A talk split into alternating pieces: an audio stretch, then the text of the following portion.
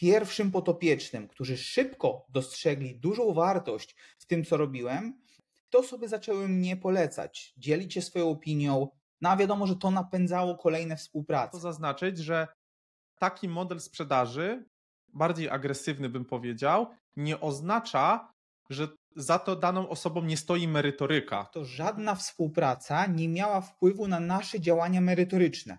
Dzisiaj naszym gościem jest Kamil e, Lelonek z projektu Hack Your Brain, który zajmuje się biohackingiem. Cześć Kamil i powiedz proszę w dwóch, trzech zdaniach nam, co to jest ten cały biohacking.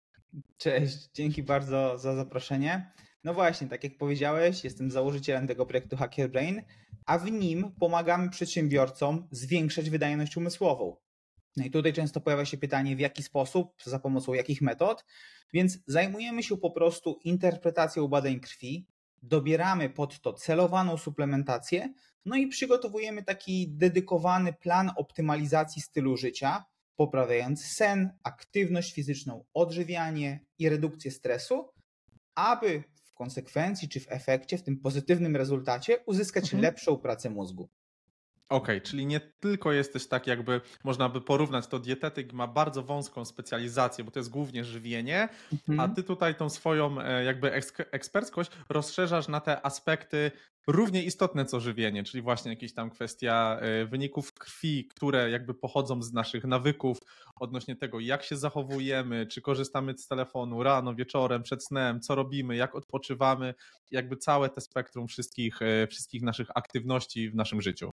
Dokładnie tak. I to jest ciekawe, mhm. że jestem dietetykiem, w zespole mamy dietetyków, a mimo okay. to stricte układanie diet jest czymś, co robimy najrzadziej i praktycznie mało kto tego potrzebuje, oczekuje, mhm. bo wszystko da się po prostu ogarnąć pewnymi zaleceniami, wskazaniami, takimi metodami, dobrym podejściem do odżywiania, a nie mhm. samą dietą, których po prostu nie robimy. Czyli takie zdrowe zasady, żeby każdy idąc do sklepu wiedział jakby na co zwrócić uwagę, co mu służy, a nie na zasadzie 28 gram płatków i 154 ml mleka. Dokładnie tak. Okej, okay, świetnie. No to wiemy, wiemy, czym się zajmujesz. Mm, to powiedz w takim razie, jak obecnie wygląda Twój biznes, bo no nie ukrywam, że większość osób, która nas słucha, to są właśnie przedsiębiorcy albo osoby, które startują ze swoimi projektami. E, jak to u ciebie wygląda? Wiem, że wiemy, że masz sklep, masz tam e, mhm. takie powiedzmy produkty wstępne, masz szkolenia od takich podstawowych do zaawansowanych. Mm, jak to poukładałeś? Jak to u ciebie wygląda? No to jest ciekawe pytanie, bo u nas obecnie konsultacje są priorytetem i to jest najważniejsza usługa w Hacker Brain. Mhm. Bo indywidualna współpraca z nami jest najlepszym rozwiązaniem dla osób, które najczęściej się do nas zgłaszają, czyli tych po prostu, którzy nie mają czasu tak. na wgłębianie się w tematy swojego zdrowia. Nawet zauważ, że paradoksalnie to jest przecież ich temat zdrowia, a mimo to takie osoby często chcą to oddelegować, no bo w tak. dużej mierze to przedsiębiorcy, którzy nie będą samodzielnie przerabiać materiałów wideo mhm. czy szukać informacji z różnych źródeł, oni potrzebują takiej pigułki wiedzy, czy nawet specjalisty, który ich pokieruje. No i nasza konsultacja polega właśnie na przygotowaniu dla nich gotowego rozwiązania do wdrożenia bez zbędnego błądzenia na własną rękę. Te produkty, o których powiedziałeś, produkty cyfrowe, czyli szkolenia wideo oraz e-booki, mhm. są oczywiście zbiorem naszej wiedzy do samodzielnej edukacji we własnym tempie. Natomiast najczęściej korzystają z nich programiści inne osoby pracujące umysłowo, ale niekoniecznie te prowadzące własny biznes. No więc podsumowując, największy nacisk kładziemy na te indywidualne konsultacje, no ale posiadamy też te produkty cyfrowe, aby w zasadzie każdy, kto chce wejść w świat biohackingu i chce poprawić swoje zdrowie, znalazł coś dla siebie. Więc celujemy w szeroką grupę odbiorców, skupiamy się głównie na przedsiębiorcach, natomiast dla każdego się coś, coś u nas znajdzie moja, mm, że tak powiem, e, wywodzę się powiedzmy z marketingu i mega mnie to e, zaciekawiło, to co ty teraz powiedziałeś. Mm, skąd masz taki insight? Bo okej, okay, celujesz w przedsiębiorców, jest to, jest to jakby jasny, jasny komunikat, ale wiesz, taka yy, oddzielna grupa docelowa, z, jakby w kategorii innych Twoich produktów, to tak jak wspomniałeś, programiści na przykład, mhm. osoby z branży IT, skąd ten insight? Yy, jestem ciekaw, jak to, jak to, jakbym, jak do tego doszedłeś? Czy przyprowadzasz co jakiś czas badania na swojej e, liście mailowej, jakieś ankiety wysyłasz, czy robisz webinary i pytasz o to, y, skąd te informacje? Wynika to w zasadzie tylko i wyłącznie z mojego doświadczenia zawodowego, dlatego że ja mhm. sam jestem programistą, jestem dietetykiem, jestem przedsiębiorcą. Więc takich ludzi okay. mi po prostu najłatwiej zrozumieć. Jako programista, później menadżer w branży IT, obracałem się wśród ludzi, obserwowałem ich problemy, sam osiągałem pewne niekiedy lepsze niż oni rezultaty dzięki właśnie wdrażaniu zdrowych nawyków. No i mhm. przez to zostałem zauważony przez kolegów z branży, którzy przychodzili do mnie po te porady, prosząc o konsultacje, które przerodziły się w płatną usługę, płatny biznes. Więc to, co robimy w Hacker Brain, nie jest de facto jakimś takim moim pomysłem, który sobie wymyśliłem i sprawdzałem, weryfikując rynek, który muszę mhm. co chwilę badać, tylko to jest coś, co stosowałem u siebie, wywodząc się właśnie z branży IT Potem mhm. otwierając kolejne firmy, będąc przedsiębiorcą, spotykając mhm. takich ludzi na swojej drodze, potrafiłem zaadresować ich potrzeby i rozwiązać te problemy. Więc tu zupełnie nie doszchodziło do czegoś takiego jak badanie rynku, analiza, poszukiwanie. Wyszło mhm. to tak. totalnie tak. naturalnie, tylko dlatego, że sam jestem taką osobą, do której kieruję swoje usługi, jestem w stanie te osoby zrozumieć. Okej, okay, rozumiem. Powiem szczerze, że jeżeli ktoś oglądał więcej niż, e, niż ten odcinek e, z naszej, naszej serii wywiadów, rozmów z twórcami produktów cyfrowych, to widzi, myślę, już pewien taki pattern, że często te w dużej mierze odnoszące sukcesy e, osoby właśnie mają taką samą jakby genezę, czyli ten początek to jest coś takiego, gdzie oni zaczynają, tworzyć produkt, który spełnia ich wymagania, ich potrzeby.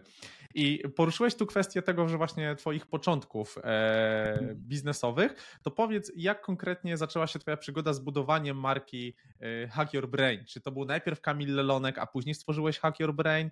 Czy, czy od razu tutaj wpadłeś na tą, na tą markę? Jak to, jak to u Ciebie wyglądało?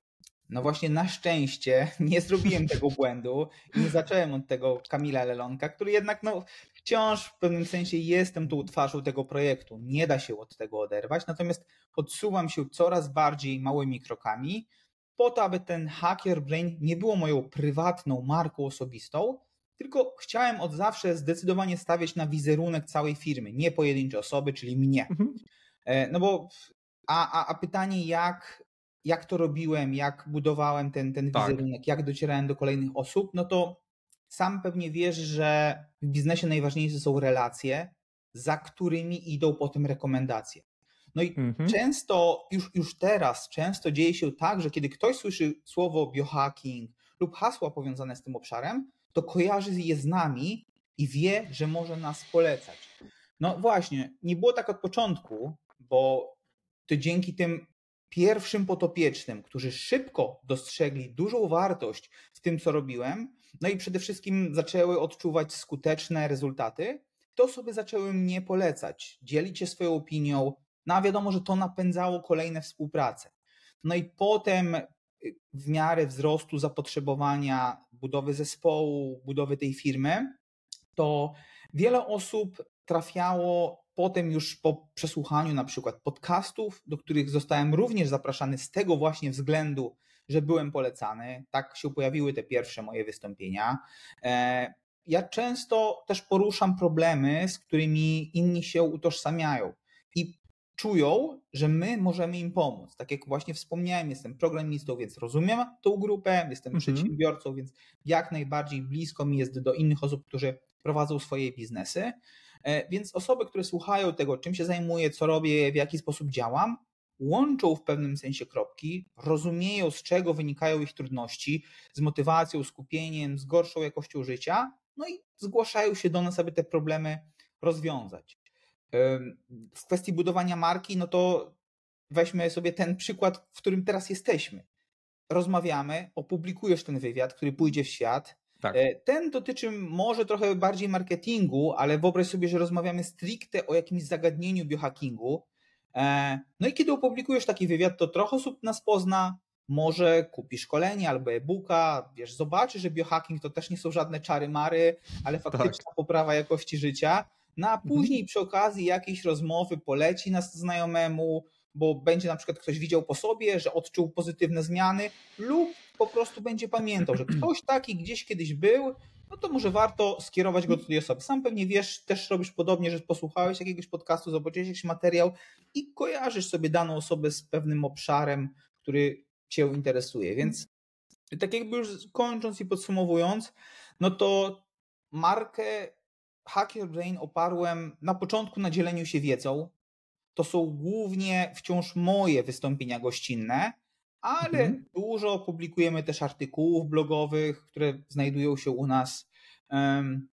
No i chyba, chyba tak bym to podsumował, że droga była długa, bardzo organiczna, naturalna, natomiast w efekcie przyniosła te pozytywne efekty, których chyba sam bym sobie nie wymyślił to parę lat temu, gdybym chciał to zaplanować na własną rękę.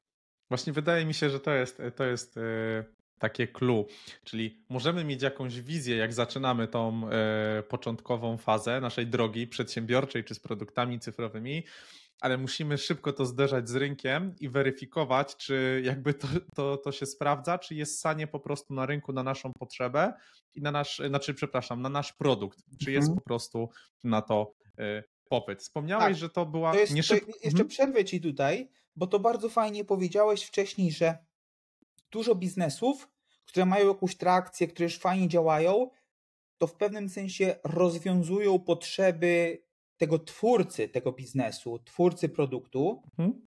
I moja teoria, jaka powstała w tym momencie, jak to mówiłeś, jest taka, mhm. że to jest najlepsza weryfikacja rynku, sprawdzenie czegoś na sobie, czego ja potrzebuję, bo to znaczy, że pewnie istnieje ktoś, kto tego potrzebuje. Dużo osób, jak sam wiesz, robi ten błąd, że wypuszcza świetny produkt, który sobie wymarzy, totalnie nie zweryfikuje rynku, nie sprawdzi, nie zrobi głębszego researchu i potem ten produkt się nie sprzedaje, potem są rozczarowania, dlatego że ktoś po prostu coś sobie wymyślił i tego nie sprawdził.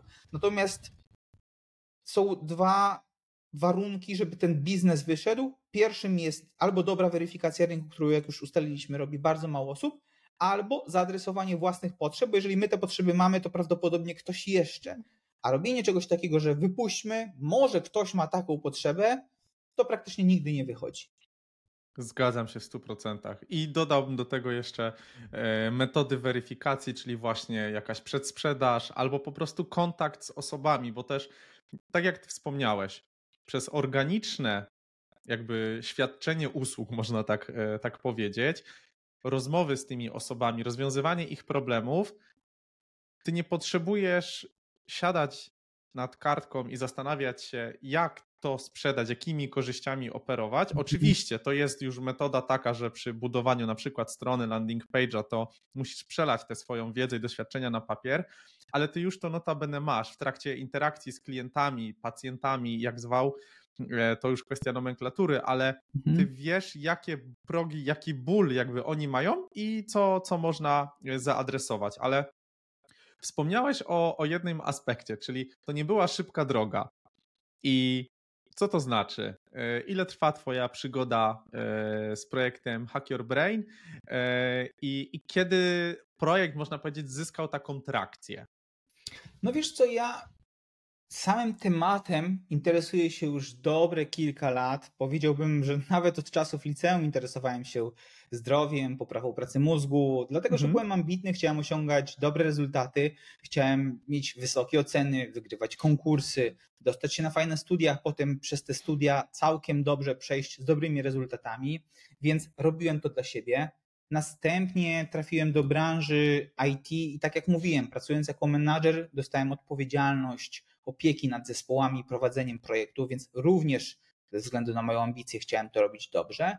No i tak ta droga się utoczyła. Oficjalnie można powiedzieć, że projekt pojawił się około 2015 roku. Wtedy było takie, taka pierwsza oficjalna odsłona, a tą trakcję, którą pytałeś, powiedziałbym, że jest to tak naprawdę ostatnie 2-3 lata. Obserwujemy mm. największy wzrost, który się u nas dzieje, więc okay. tak bym to rozłożył w czasie. Mhm, czyli pierwsze 5 lat to w zasadzie rozwój projektu, e, jakaś, no może jakieś profity były, ale to nie mhm. była jakaś taka skala takiego co, takiego większego biznesu regularnego, gdzie zatrudniasz zespół, budujesz go i tak dalej? Dokładnie tak. I dzięki temu, że pracowałem e, w branży IT, mogłem pozwolić sobie na taki właśnie side business, który rozwijałem powoli, badałem sobie ten rynek, obserwowałem, patrzyłem, jak to wszystko działa, cały czas utrzymując się z innych źródeł, więc nie byłem, nie jestem przykładem tej osoby, która rzuca, można powiedzieć, że etat i przechodzi na swoje, tylko cały czas miałem działalność związaną z branżą IT, a mhm. obok prowadziłem sobie ten biohacking i po prostu z czasem zmieniały się te proporcje.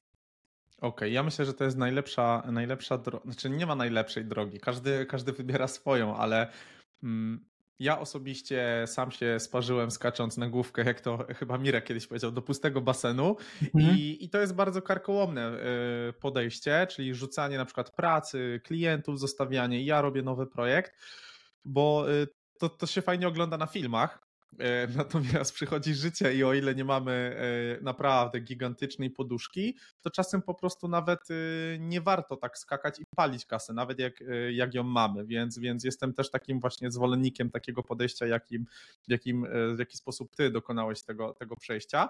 To powiedz w takim razie, bo mówisz, organicznie promowałeś mhm. ten, ten biznes. Jak teraz go promujesz? Czy to jest nadal tylko organicznie?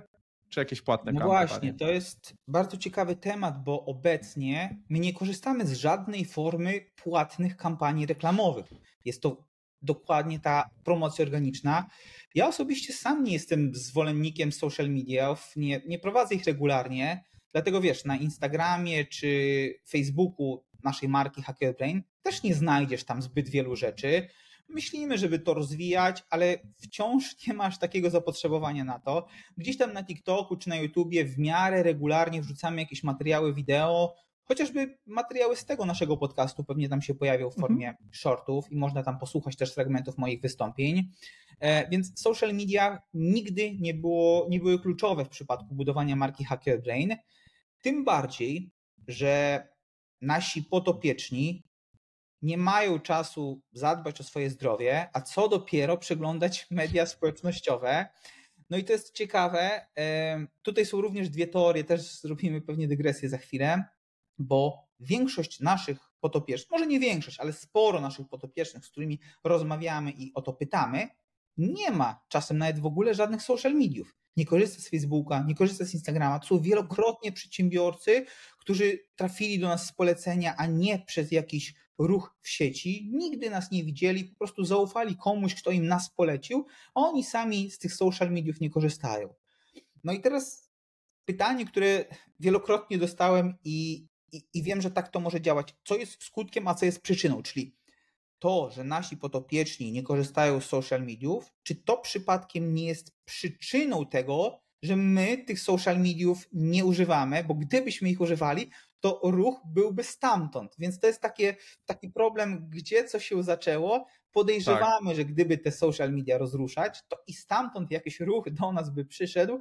Natomiast na ten mhm. moment tego nie robimy, bo tak jak mówię, te gościnne wystąpienia moje w innych podcastach są taką główną formą tej reklamy. Mamy też oczywiście mailing, który gdzieś tam pomaga na budowanie relacji z odbiorcami, no ale oni już muszą do nas trafić, żeby ten mailing otrzymywać. Więc mhm. podsumowując, kampanie płatne, czy Meta, czy Google Adsy pojawiają się w zasadzie tylko przy promocji takich pojedynczych akcji sprzedażowych, na przykład webinary promujące różne szkolenia i to jest okay. cały płatny ruch, jaki robimy. Okej, okay. i wtedy rozumiem, e, zbieracie też e, zapisy na listę mailową i ja też do niej dołączyłem, więc wiem, że tam e, taki nurturing, karmienie tych, tych potencjalnych klientów informacjami i tak dalej, jak najbardziej się odbywa. To zapytam Dokładnie jeszcze tak. trochę, mhm. zapytam jeszcze pogłębiając ten, hmm. ten wątek. To wynika też z faktu, że te social media i takie aktywne ich prowadzenie rzeczywiście bardzo też e, angażuje czasowo, czy, czy jeszcze z jakichś innych e, aspektów? No bo można powiedzieć, że zostawiacie jakąś część tortu tego biznesu na stole i pytanie, czy właśnie jakby jakie tutaj stoją za tym, że tak powiem, motywacje? W tym momencie największą motywacją i naszym szczęściem jest to, że po prostu tego jeszcze nie potrzebujemy. Mamy okay. ciągły i stały napływ nowych potopiecznych i nie czujemy takiej potrzeby, żeby jeszcze uderzać w social media, aby ten ruch zwiększać, bo i tak obecnie jesteśmy praktycznie zajęci w ten sposób, że większa liczba potopiecznych oznaczałaby dla nich dłuższy czas oczekiwania na konsultacje u nas. Skoro już teraz ludzie zapisują się na miesiąc, dwa, czy nawet niektórzy trzy do przodu ze względu na takie kolejki, które mamy, no to wprowadzenie ruchu w social media, zainwestowanie, to poświęcenie tam czasu spowodowałoby, że ci ludzie, co z tego, że do nas by się zapisali, jak dopiero mogliby przyjść na tą konsultację mhm. pod koniec tego roku lub w przyszłym. Więc to jest jedna z rzeczy. To jest podobno niedobre, e, bo niektórzy eksperci od marketingu mówią, że warto o to zadbać zawczasu, a nie dopiero jak się coś nam wysypie. Więc też mhm. troszkę jestem tego świadomy, że być może odpłukać, kiedy ten ruch potopiecznych się zmniejszy drastycznie, to będzie zbyt późno, żeby wystartować z tymi social mediami, dlatego że one potrzebują trochę rozpędu, żeby tak. zacząć działać. No ale w tym momencie tak, zwyczajnie tego nie robimy. Samo zaangażowanie czasowe jest również istotnym aspektem, o którym powiedziałeś, bo podczas gdy wszystkie, wszystkie kwestie techniczne można by było oddelegować, bo mamy w zespole osoby, które mogłyby te social media dla nas prowadzić, natomiast mhm. ten wsad merytoryczny wciąż musi wyjść albo ode mnie, albo od naszych dietetyków, którzy tak. po prostu są obecnie mhm. zajęci konsultacjami, więc nie mieliby jeszcze czasu, aby dokładać dodatkowe materiały, które na te social media mogłyby być publikowane, bo tam niestety musiałaby być ta merytoryka pochodząca od nas. Ja myślę, że z tym się utożsamia wielu właśnie przedsiębiorców, czyli osoby, które zamiast o tym, zamiast mówić o tym, jak robić biznes, po prostu go robią. I myślę, że to się też odnosi trochę y, do, do tego Twojego przypadku, czyli po prostu Ty chcesz pomagać tym podopiecznym, oczywiście dzielić się tą wiedzą. I, i ja przyznam szczerze, że podczas pracy z agencjami wiedziałem, że coś nie do końca mi gra, jak, jak pracowałem w agencjach reklamowych, marketingowych, ale ostatnio sobie właśnie to skrystalizowałem. To znaczy się, ja na przykład staram się skupiać na budowaniu takich cyfrowych asetów, mhm. które w długim terminie jakby powodują taki efekt kuli śnieżnej, czyli właśnie y, materiały na YouTube, czy pisanie jakichś artykułów blogowych, tudzież newslettera, gdzie mamy kontakt z bazą, y, bazą mailową. Z uwagi na prosty fakt, że treści w social mediach bardzo krótko żyją i to trzeba cały czas po prostu karmić, karmić, karmić. I sam ostatnio e, się o tym przekonałem, że to jest bardzo czasochłonne, nawet generowanie, tak jak właśnie ty wspominasz, e, tego wsadu, bo ten content trzeba wymyślić. Mamy rygorystyczne algorytmy, więc format typu 30-60 sekund jest też wymagający, bo żeby to było naprawdę atrakcyjne, to musimy tak skondensować tą naszą myśl, żeby i to było marketingowo, żeby tego użytkownika przyciągnąć, ale żeby również to było dla niego przydatne, żeby on coś z tego mm, zapamiętał. Więc, więc tutaj bez dwóch zdań w 100% się zgadzam i myślę, że taki model właśnie promocji mm, doraźnej jest też bardzo fajny, bo dopalacie po prostu e, wtedy, kiedy potrzebujecie, mm, a takie, takie wywiady, one potrafią żyć własnym życiem, no i tutaj jakby recykling treści, czyli z każdego wywiadu można zrobić rolki, jak mamy rolkę, to można wrzucić i na YouTube'a, i na Instagrama, i na TikToka, więc ten content e, jakby raz stworzony rzeczywiście jest taki do ponownego wykorzystania. To prawda. Dodam jeszcze, że to, co powiedziałeś o takim pojedynczym dopalaniu i chwytaniu tych ludzi przy okazji takich kampanii sprzedażowych, dużym wyzwaniem jest to, że ci ludzie nas nie znają. Czym innym jest posiadanie pewnej grupy docelowej, która jest już w pewnym sensie Twoim odbiorcą nawet tych darmowych treści, która cię kojarzy, wie co robisz, czym się zajmujesz i po prostu poinformowanie ich, że teraz mogą coś kupić, a o wiele trudniej jest nagle osobie, która cię nie zna, nie ufa ci, nie wie kim jesteś, coś jej od razu sprzedać. I to mhm. jest takie wyzwanie, które widzimy, z tym się zmagamy, no ale jeszcze nie doszliśmy do tego, jak dobrze to rozwiązać. Okej, okay, pociągnijmy ten wątek. A mhm. co z tematem właśnie sprzedaży przez webinary? Bo rzeczywiście ten e, jakby wasza usługa mm, to nie jest e, cena nie jest to produkt taki bardzo tani, wejściowy, bo to nie jest 50 mhm. zł, tylko tam bodajże od 350 zł się zaczynały te ceny, ale właśnie sprzedaż przez webinary. No bo ekspertem jesteś, doświadczenie masz, masz e, podopiecznych, których prowadzisz z efektami, więc myślę, że to jest rzeczywiście takie narzędzie, które realnie pomaga, ale to jest z mojej zewnętrznej perspektywy. I dlaczego ty uważasz, że jakby to jest jakieś wyzwanie, z którym jeszcze się zmagacie? Gdzie tutaj widzisz takie no, wyzwania największe, przeszkody? No bo wiesz, wiesz jak to jest obecnie w internecie. Wszyscy mówią o swoich rezultatach, chwalą się tym, co robią. Każdy jeździ Lambo. Dokładnie. Dużo ludzi jest nieufnych, może trochę podejrzliwych i podczas gdy rzeczywiście mamy opinię, udowodnioną skuteczność, mamy treści merytoryczne na webinarze, no to pozostaje tutaj ta sama sprzedaż, zachęcenie ludzi tak. do kupna, które jest jeszcze innym wyzwaniem, zupełnie innym obszarem, takim można powiedzieć soft skillowym, która też nie każdy, nie każdy potrafi robić. Mhm. I podczas gdy prowadzisz super merytoryczny, techniczny webinar, gdzie tłumaczysz najgłębsze rzeczy, to nie oznacza to, że tych ludzi zagrzejesz do tego zakupu. Tak. Czasem jest odwrotnie. Ktoś potrafi mhm. po prostu mówić totalnie rzeczy od czapy, z niczym niezwiązane i gdzieś tam jechać po jakichś takich ogólnikach, ale mieć taką nawijkę, że ludzie po prostu będą podjarani do tego, żeby ten tak. produkt kupić, żeby dołączyć do mhm. szkolenia. Więc to jest totalnie inny skill i nie za bardzo jest związany z tą merytoryką, bo nie każdy dla merytoryki kupuje, jak sam wiesz, ludzie kupują tak. emocjami. Tak. Dokładnie tak i wyjąłeś mi to z ust. Właśnie chciałem to powiedzieć, że ludzie kupują e, emocjami i, i są zakupy czasem właśnie takie racjonalne, gdzie analizujemy. I czasem są to e, druga część, jakby taka nasza e, część mózgu, po prostu podejmuje decyzję pod wpływem impulsu. No i najlepiej tak jest, jak mamy połączenie tych, tych, tych skilli. Natomiast wydaje mi się, że mm, w Twoim przypadku, wiesz, ta prezencja, marka Hacker Brain, Twoja marka osobista, mm, no powodują, że w dużej mierze to zaufanie jest.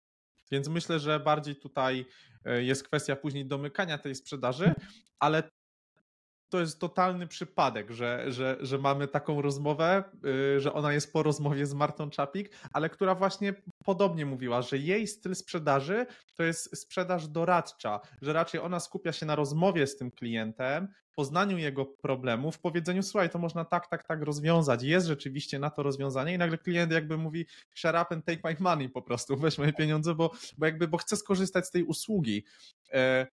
No a wiadomo, że ten drugi model sprzedaży, ten o którym ty powiedziałeś, nawijka i agresywny, myślę, że też warto, żeby nikogo tutaj nie skrzywdzić, warto zaznaczyć, że taki model sprzedaży, bardziej agresywny bym powiedział, nie oznacza, że za to daną osobą nie stoi merytoryka, bo mhm. po prostu może jej mocniejszą stroną być nawijka, jak to powiedziałeś, sprzedażowa, ale jest, stoi za, za, tym, że tak powiem, e, jakaś wiedza. Natomiast no to znów jakby dochodzimy do, do marki osobistej i poznania prezencji danej osoby, czy leci stricte na, na ogólnikach, czy, czy tam się pojawia jakieś mięso w środku, nie? A to nie każdy niestety jest w stanie zweryfikować. No i tu wchodzą polecenia na biało. Dokładnie tak. Okej, okay to lecimy w takim razie dalej. Czy ty jakoś układasz i planujesz ten marketing? No wiesz co, teoretycznie mamy lejki sprzedażowe, które wiadomo, jak bardzo często to bywa, wymagają poprawy i optymalizacji. Tak. Obecnie mamy coś takiego jak kurs wideo po zostawieniu nam swojego maila, a następnie mhm. otrzymanie oferty jednorazowej na szkolenie online. Czyli ktoś, kto chciałby zostawić nam swojego maila, w zamian za to otrzymuje serię materiałów wideo omawiających pewne obszary biohackingu, a na mhm. końcu dostaje taką jednorazową ofertę, tymczasową ofertę na szkolenie online. I tak wygląda, już na płatne szkolenie online. Tak. No i tak wygląda obecnie ten nasz lejek. E, oczywiście też zdarza się, że trafiają do nas osoby z wyszukiwarki, bo dbamy o jakość SEO, ale zanim zakupią jakiś produkt, no to właśnie często korzystają z tych lead magnetów, czyli bezpłatnych materiałów. No i to jest to, jak obecnie pozyskujemy tych klientów na produkty cyfrowe, mhm. E, właśnie poprzez te lejki marketingowe. OK, czyli mamy na początku organiczny trafik, organiczny, organiczny ruch, przekierowanie na stronę. Na stronie mamy jakieś lead magnety, czyli zachęcenie użytkownika, żeby zostawił tego maila do siebie za ten materiały wideo, tak? Tam trzy bodajże wspomniałeś. Dokładnie, I tak. po takiej sekwencji trzech, e, trzech materiałów wideo, gdzie użytkownik, klient potencjalny poznaje cię, nabiera zaufania, mhm. poznaje twoją wiedzę, dostaje ofertę, tak zwany one-time offer, że może kupić produkt właśnie szkolenia, ale już płatne. I powiedz proszę, ile to oto trwa? Jaki jest czas na decyzję? To, to jest jeden dzień, godzina, tydzień? Wydaje mi się, że jest 24 godziny. Okay. Też tego nie jestem pewny, jak mhm. to dziewczyny skonfigurowały, ale okay. z tego co kojarzę, jest to chyba 24 godziny od pierwszego mhm. otworzenia tej oferty, od kliknięcia w link, który przenosi cię na landing page właśnie z tą ofertą. Okej, okay. i teraz mówisz, jak to dziewczyny skonfigurowały. Ja podczas umawiania naszego, e, naszego spotkania też miałem przyjemność e, z jedną z dziewczyn właśnie rozmawiać. Umawiać się to, to chyba twoja asystentka była. Mhm. Mm, ile liczy e, osób twój zespół? Jak to poukładałeś? Jak to, jak to wygląda? No to jest ciekawe, bo obecnie ten mój zespół to jest takie, powiedziałbym, plus minus sześć osób mhm. obsługujących nas na stałe. E, a mówię plus minus, bo często mamy podwykonawców, z których korzystamy dorywczo. Czasem ten zespół się zmienia czy rotuje. E, no bo do samego Hacker Brain potrzebujemy oczywiście zarówno dietetyków, jak mhm. osoby techniczne, no i obsługę administracyjną, księgową. No i tak. w kwestii dietetycznej obecnie jest tu Sylwia, która spina tematy współpracy, tematy merytoryczne, rzeczy tak. związane zarówno z dietetyką, jak i opieką potopiecznych. Mamy też Anię, która dołączyła do nas niedawno. Ona zajmuje się interpretacją badań krwi, e, analizą stylu życia, doborem suplementacji. Jest, jest mocno zaangażowana właśnie w badania, którymi się zajmuje. Mamy mhm. też Gracjanę, która jest odpowiedzialna za kwestie techniczne na stronę, publikację różnych materiałów, aktualizację w sklepie. Tina, która dba o naszą oprawę graficzną, ona robi świetne designy, projektuje nam landingi, projektuje nam materiały e, cyfrowe, PDFy, przygotowuje grafiki, gdziekolwiek tego potrzebujemy. Więc okay. to jest kolejny obszar, który jest e, zaadresowany. E, mamy też Roxanę, która bardzo dobrze wydaje pieniądze, ale też umie je liczyć, więc dba okay. u nas o kwestie finansowe, kwestie faktur, rozliczeń. Dzięki niej mamy wszystko uporządkowane w tym aspekcie. No i tak to wygląda. Każda z tych dziewczyn współpracuje w pewnym sensie z jedną dodatkową osobą, która odciąża jej w innych obszarach, tak jak właśnie Gracjana z Tiną, Sylwia z Anią, czy Roxana z Moniką, więc tutaj mhm. te obszary są podzielone w taki sposób. No i tak to się kształtuje obecnie. Jeżeli potrzebujemy jakichś bardziej zaawansowanych zmian na stronie, czy nagrania albo montażu wideo, stworzenia jakichś dodatkowych rzeczy, których kompetencji nie posiadamy obecnie w zespole, mhm. no to zawsze korzystamy też z tych zewnętrznych źródeł, zewnętrznych kontaktów, które mamy zaufane, sprawdzone, już przetestowane. Okej. Okay. To przy takim zespole, jeżeli możesz uchylić rąbka tajemnicy, jak wygląda u Ciebie kwestia e, przychodów, kasy, czyli to, co widzowie e, lubią najbardziej, jak możesz powiedzieć? Mm -hmm. No, kwestie przychodów finansowych, tak jak powiedziałeś, to zawsze interesujące. Tak. E, nasze przychody przede wszystkim są uzależnione od kilku czynników i w zasadzie nie jest łatwo tego uśrednić, no bo Zobacz, do takiego bilansu wchodzi liczba potopiecznych danego miesiąca, liczba tak. sprzedanych e-booków w tym momencie, liczba szkoleń, na które dane osoby się zapisały, czy mamy kampanię sprzedażową, czy nie, więc zmienia się to mhm. bardzo dynamicznie.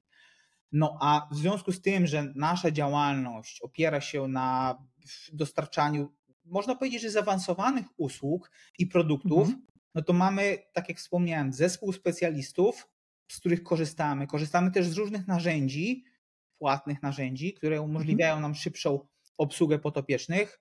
Więc zobacz, że utrzymanie podwykonawców, inwestycje w aplikacje, to, jest, tak. to stanowi dużą część regularnych wydatków. No i same wydatki to są kwoty rzędu kilkunastu tysięcy złotych każdego miesiąca. No ale dzięki temu spełniamy te oczekiwania klientów, budujemy relacje z nimi. Mhm. E, no i podsumowując to wszystko, to można łatwo zauważyć, że taka nasza sytuacja finansowa jest bardzo dynamiczna, bo powiem Ci szczerze, że zdarzają się miesiące, w których dochód, tu już mówimy o dochodzie, stanowi okay. tylko kilka tysięcy. Są miesiące, gdzie tego dochodu jest kilkanaście tysięcy, więc mhm. jest to bardzo różnie, bardzo, bardzo różne. Koszty są duże i są stałe.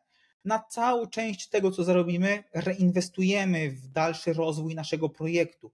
Więc nie jest tak, że wypłacamy sobie to na zewnątrz w jakikolwiek mhm. sposób, tylko właśnie albo zatrudniamy nowe osoby, albo kupujemy dodatkowe narzędzia, albo inwestujemy w coś, co jeszcze bardziej ten projekt nam rozwija. Więc nie powiedziałbym, że jest to biznes, z którego mógłbym obecnie żyć, zostawić tylko jego i on zarabiałby na siebie i na mhm. mnie. Jest to raczej taka kula śnieżna, która się rozpędza. Robimy reinwestycje, pokrywamy koszty, mhm. inwestujemy mhm. dalej. No i tak to obecnie wygląda pod tym kątem finansowym. Okej, okay. to pytanie teraz, czy właśnie włączając e, kanały płatne y, pozyskiwania ruchu na te produkty cyfrowe, które posiadacie, na przykład czy te cashflow moglibyście e, poprawić, jak, jak sądzisz? No na pewno ponieślibyśmy koszty reklamy, no mhm. ale też przyniosłoby to pewne zyski z produktów. Więc na start pewnie byłaby to inwestycja, czyli ten cashflow by się zmniejszył, no bo zanim, tak, tak jak rozmawialiśmy, te reklamy by zażarły, Potem być może by się to wyrównało. Także mhm. sprzedaż produktów pokrywałaby koszty reklamowe. No i podejrzewam, że dopiero później, w tym trzecim etapie, zaczęłoby nam się to zwracać. Widzimy to okay. na przykład w przypadku webinarów, bo webinar jest dość dużą inwestycją, angażuje pracę całego zespołu, e, dodatkowe właśnie płatne kampanie, o które zapytałeś, i mhm. nigdy nie ma pewności, czy i ile tam sprzedamy. Tak. i widzimy to, że budując pewne procesy, automatyzując rzeczy, które te koszty nam obniżają, jesteśmy w stanie pokrywać nasze własne wydatki, ale wciąż nie jest to mhm. jeszcze maszyna, która mogłaby zarabiać. Więc długoterminowo pewnie byłoby tak, jak powiedziałem, natomiast na start raczej by to był koszt, koszt. albo potraktujmy to jako inwestycję. Oczywiście, że tak. To yy, uderzając teraz w taką nutę yy, celów, Jaki jest Twój cel? Y, co chcesz tutaj osiągnąć? Jakiś poziom przychodów na przykład, czy kwestie wielkości zespołu, że na przykład buduje, nie wiem, do 10 osób, czy raczej dalej ten Twój biznes, core, tak jak mówisz, to będzie na przykład IT, czy, czy jakaś inna tam jeszcze działalność, a to sobie tak robisz, nie, bo cię, no jednak angażuje cię to, mhm. czasowo, e, finansowo, więc, e, więc jakie tutaj masz podejście, jaki masz taki long term goal? to mówiąc tak, tak long termowo i górnolotnie, tak. Ja mam troszkę takie, takie, takie dwa cele, może bardziej filozoficzne e, niż liczbowe. Po pierwsze, chciałbym pomóc jak największej liczbie przedsiębiorców, mhm. stać się rozpoznawalną marką, która wspiera właśnie przedsiębiorców w poprawy pracy ich mózgu, wydajności umysłowej. Kiedy ktoś mówi o zdrowiu, badaniach krwi, suplementacji, Chciałbym, aby kojarzył to z nami, aby po prostu jak największa liczba osób mogła z naszych usług korzystać, no i żeby mhm. to był biznes, który kręci się z moim minimalnym zaangażowaniem, jest w stanie sam się finansować, no i powoli wzrasta, dopasowuje się do tego, co dzieje się na rynku.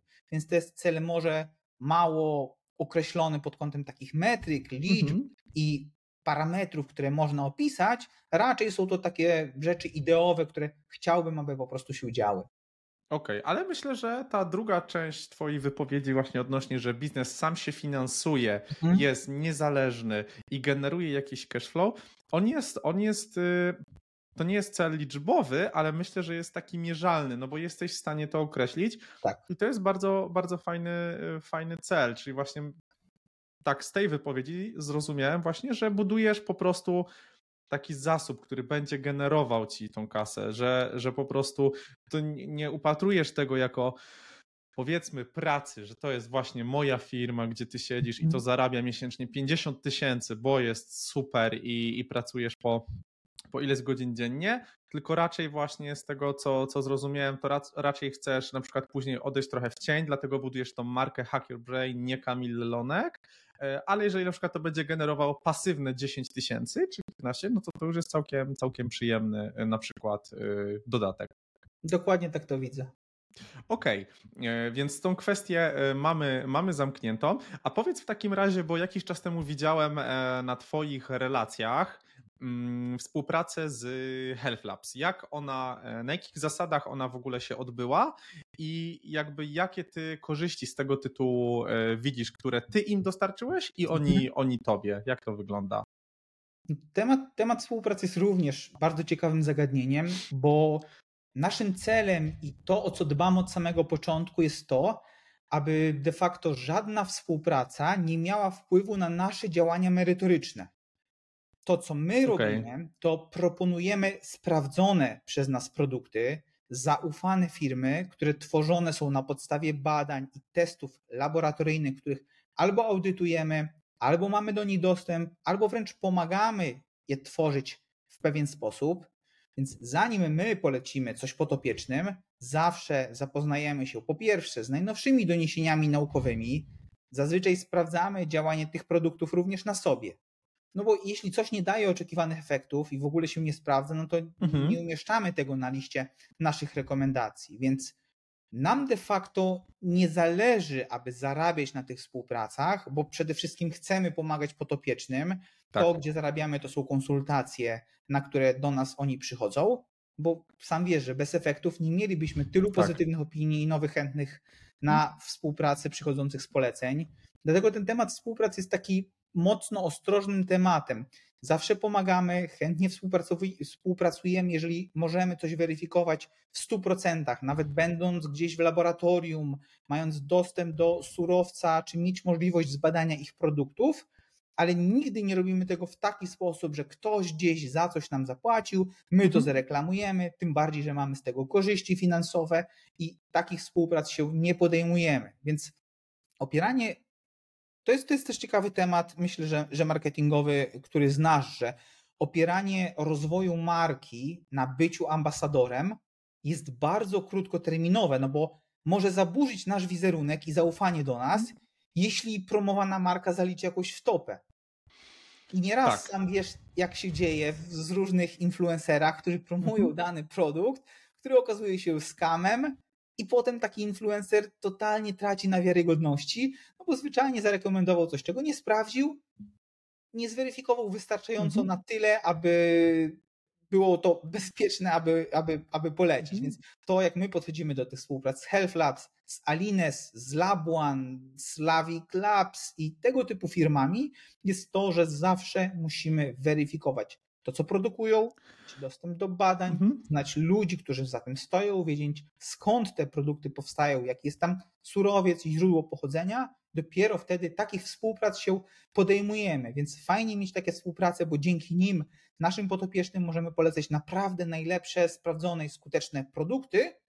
Natomiast mhm. zawsze uważamy na to, co polecamy, w jaki sposób. Jeżeli ktoś nam pisze maila, że hej, chcę podjąć współpracę, wyśle nam coś, czy zapłaci nam za to, to nigdy tego się nie podejmujemy. Okej, okay, czyli dla Was, y, jako marki, właśnie dla właściciela y, innego brandu, mm, jaka korzyść z tego wynika? Bo dla Health Labs na przykład, czy dla innych marek, które wymieniłeś, jest to wiadome, tak? Ty przepisujesz różne preparaty swoim mhm. podopiecznym, jest to dotarcie jakby do ich klienta. A jak to działa w drugą stronę? Czy mm, bo ja największą korzyść, jaką dostrzegam, to fakt możliwości, że tak powiem, wglądu w, tak jak wspomniałeś, pochodzenie y, składników, z których dane mhm. Y, suplementy, produkty są wykonywane, ale czy coś jeszcze poza tym? Pytasz o to, co firmy zyskują dzięki współpracy z nami, czy co my zyskujemy dzięki współpracy z firmami? Co wy zyskujecie ze współpracy z takimi firmami? Mamy dobre produkty, które możemy polecić naszym potopiecznym i mamy pewność, że one działają.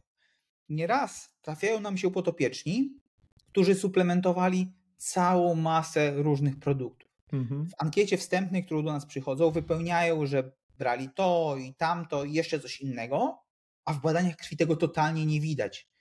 I kiedy dochodzimy do tego, co dokładnie przyjmowali, w jakich formach, w jakich dawkach i z jakich firm, to widzimy, że na rynku istnieją pewne marki, mhm. które można powiedzieć, że ich produkty nie są dokładnie tym, co opisują na opakowaniach. Więc Marketing to, jest dobry. Dokładnie tak, więc co my zyskujemy? Zyskujemy produkty, które działają okay. zyskujemy skuteczność wśród naszych potopiecznych, bo po prostu mhm. polecimy coś, co ma udokumentowane działanie. Okej, okay. W porządku. To powiedz w takim razie, zamykając klamrą ten, e, ten temat e, właśnie marketingu i i biznesu. Powiedz proszę, z jakich ty trzech e, narzędzi korzystasz e, na co dzień, którzy nasi widzowie mogliby e, u siebie przetestować? Narzędzia to mam na myśli również jakieś praktyki, dobre zwyczaje z, z Twojego świata, więc tutaj pozostawiam mikrofon, że tak powiem, do Twojej dyspozycji. To wiesz co, to ja może wspomnę o technicznych narzędziach, aplikacjach, okay. z których korzystam, bo o tym rzadko mówię. W kwestiach biohackingu naprawdę dużo można posłuchać, a może o samych takich właśnie narzędziach, aplikacjach, które są bardzo proste, ale tak skuteczne, że warto je polecić. Dawaj, weźmy sobie, słuchamy. Weźmy sobie ten jeden obszar tych, tych fundamentów, powiedzmy. Powiem o fundamentach i o tych bardziej zaawansowanych rzeczach. Te fundamenty to jest oczywiście Slack, Slite i ClickUp. Slacka chyba nikomu nie muszę przedstawiać, tak. bo jednak większość firm używa go do komunikacji. Alternatywą są albo Teams, albo Discord, ale gdzieś tam kręcimy się wokół podobnych komunikatorów. Mhm. Slite, narzędzie mało znane, bo większość osób pewnie kojarzy Notion, a Slite jest pewnym analogiem, czymś lepszym według nas przynajmniej, formą prowadzenia dokumentacji, bazy wiedzy wszystkich rzeczy spisanych, które gdzieś spisane muszą być, więc pracujemy mocno na Slite, a bardzo polecam to narzędzie i tak jak mówię w porównaniu do Notion zdecydowanie bardziej je wolę. No i klika okay. do prowadzenia zadań. E, tutaj również jest wiele alternatyw, jak Trello czy Asana, natomiast mm -hmm. po mhm. wielu różnych próbach ten ClickUp najlepiej nam się sprawdza do takiej zadaniowej komunikacji w zespole, więc jeżeli ktoś prowadzi projekty, zarządza zespołami, no to wdrożenie ClickUpa jest według mnie najlepszym obecnie narzędziem, z którego do tej pory korzystaliśmy i testowaliśmy. Jeśli chodzi o kwestie techniczne do obsługi strony, sklepu, podopiecznych, no to korzystamy z WordPressa i WooCommerce'a jako naszego sklepu, mhm. live webinaru do prowadzenia webinarów, MailerLite'a do kampanii marketingowych, e, Make'a do automatyzacji Airtable jako takiego CRM-a czy bazę naszych podopiecznych. Więc tutaj w obszarze tych narzędzi właśnie się skupiamy i kręcimy gdzieś tam dookoła tego. Okej, okay. to powiedz jeszcze w takim razie na zakończenie, jakie plany na 2024? O, to takie daleko idące pytanie, no ale właśnie, idąc tropem tego, co się sprawdza w Hacker Brain w dziedzinie budowania marki firmy, no to są te wystąpienia, te moje mhm. wystąpienia. Sami gdzieś tam ciągle myślimy o tym, aby uruchomić własny podcast.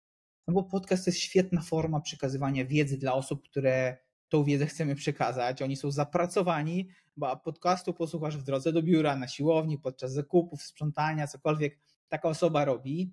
E, możliwe też, że będziemy aktualizować nasze bieżące szkolenia, które mamy, bo już zrobiliśmy to w paru miejscach, zrobiliśmy, odświeżyliśmy nagrania, zaktualizowaliśmy i dodaliśmy tam informacje, bo wiadomo, że badania naukowe się pojawiają, ta nasza wiedza też się zwiększa, więc prawdopodobnie również pójdziemy w odświeżenie pozostałych szkoleń. Raczej nie myślimy o tworzeniu kolejnych produktów. Mamy ich sporo na różne tematy związane z biohackingiem. Są co prawda może dwa pomysły nowe e-booki, ale znowuż to nie jest nasz priorytet, bo koszt stworzenia e-booka jest ogromny, a sprzedaż musiałaby być naprawdę dobrze rozpędzona, żeby to wszystko się zwróciło. Chcemy też prowadzić webinary, bo mm, dobrze się to sprawdza. Tym razem myślimy jednak o tej wersji automatycznej. Myślimy o automatyzacji procesów cały czas, więc takie auto-webinary mogłyby być kolejnym dodatkiem do tego, co obecnie robimy. Po prostu obserwujemy, co się sprawdza w innych biznesach, no i właśnie te popularne trendy chcemy testować też w Hack Your Brain. Okej. Okay. Kamil, no to ja tutaj bardzo Ci dziękuję w imieniu naszych słuchaczy, jak i również moim za e, podzielenie się Twoim doświadczeniem, Twoją wiedzą, e, jak i również Twoimi przemyśleniami. E, w kontekście właśnie Twojego prowadzonego biznesu czy e, tworzonych produktów cyfrowych. I powiedz proszę w takim razie jeszcze, gdzie Cię można znaleźć w internecie? Najłatwiej centrum dowodzenia jest hackyourbrain.pl i tam są odnośniki do wszystkich pozostałych miejsc, zarówno do naszego bloga, jak i do YouTube'a, czy social media, o których mhm. powiedziałem, że nie do końca je rozwijamy, więc strona Hacker Brain będzie takim punktem zaczepienia dla osób, które chcą poczytać tak. o nas, o zespole, o formach współpracy i o produktach, które oferujemy. E, mamy też, tak jak powiedziałem, naszego Instagrama, na którym co jakiś czas rzucamy rzeczy. Ja też prowadzę swój prywatny Instagram, na którym dzielę się przemyśleniami związanymi z biohackingiem, ale nie tylko.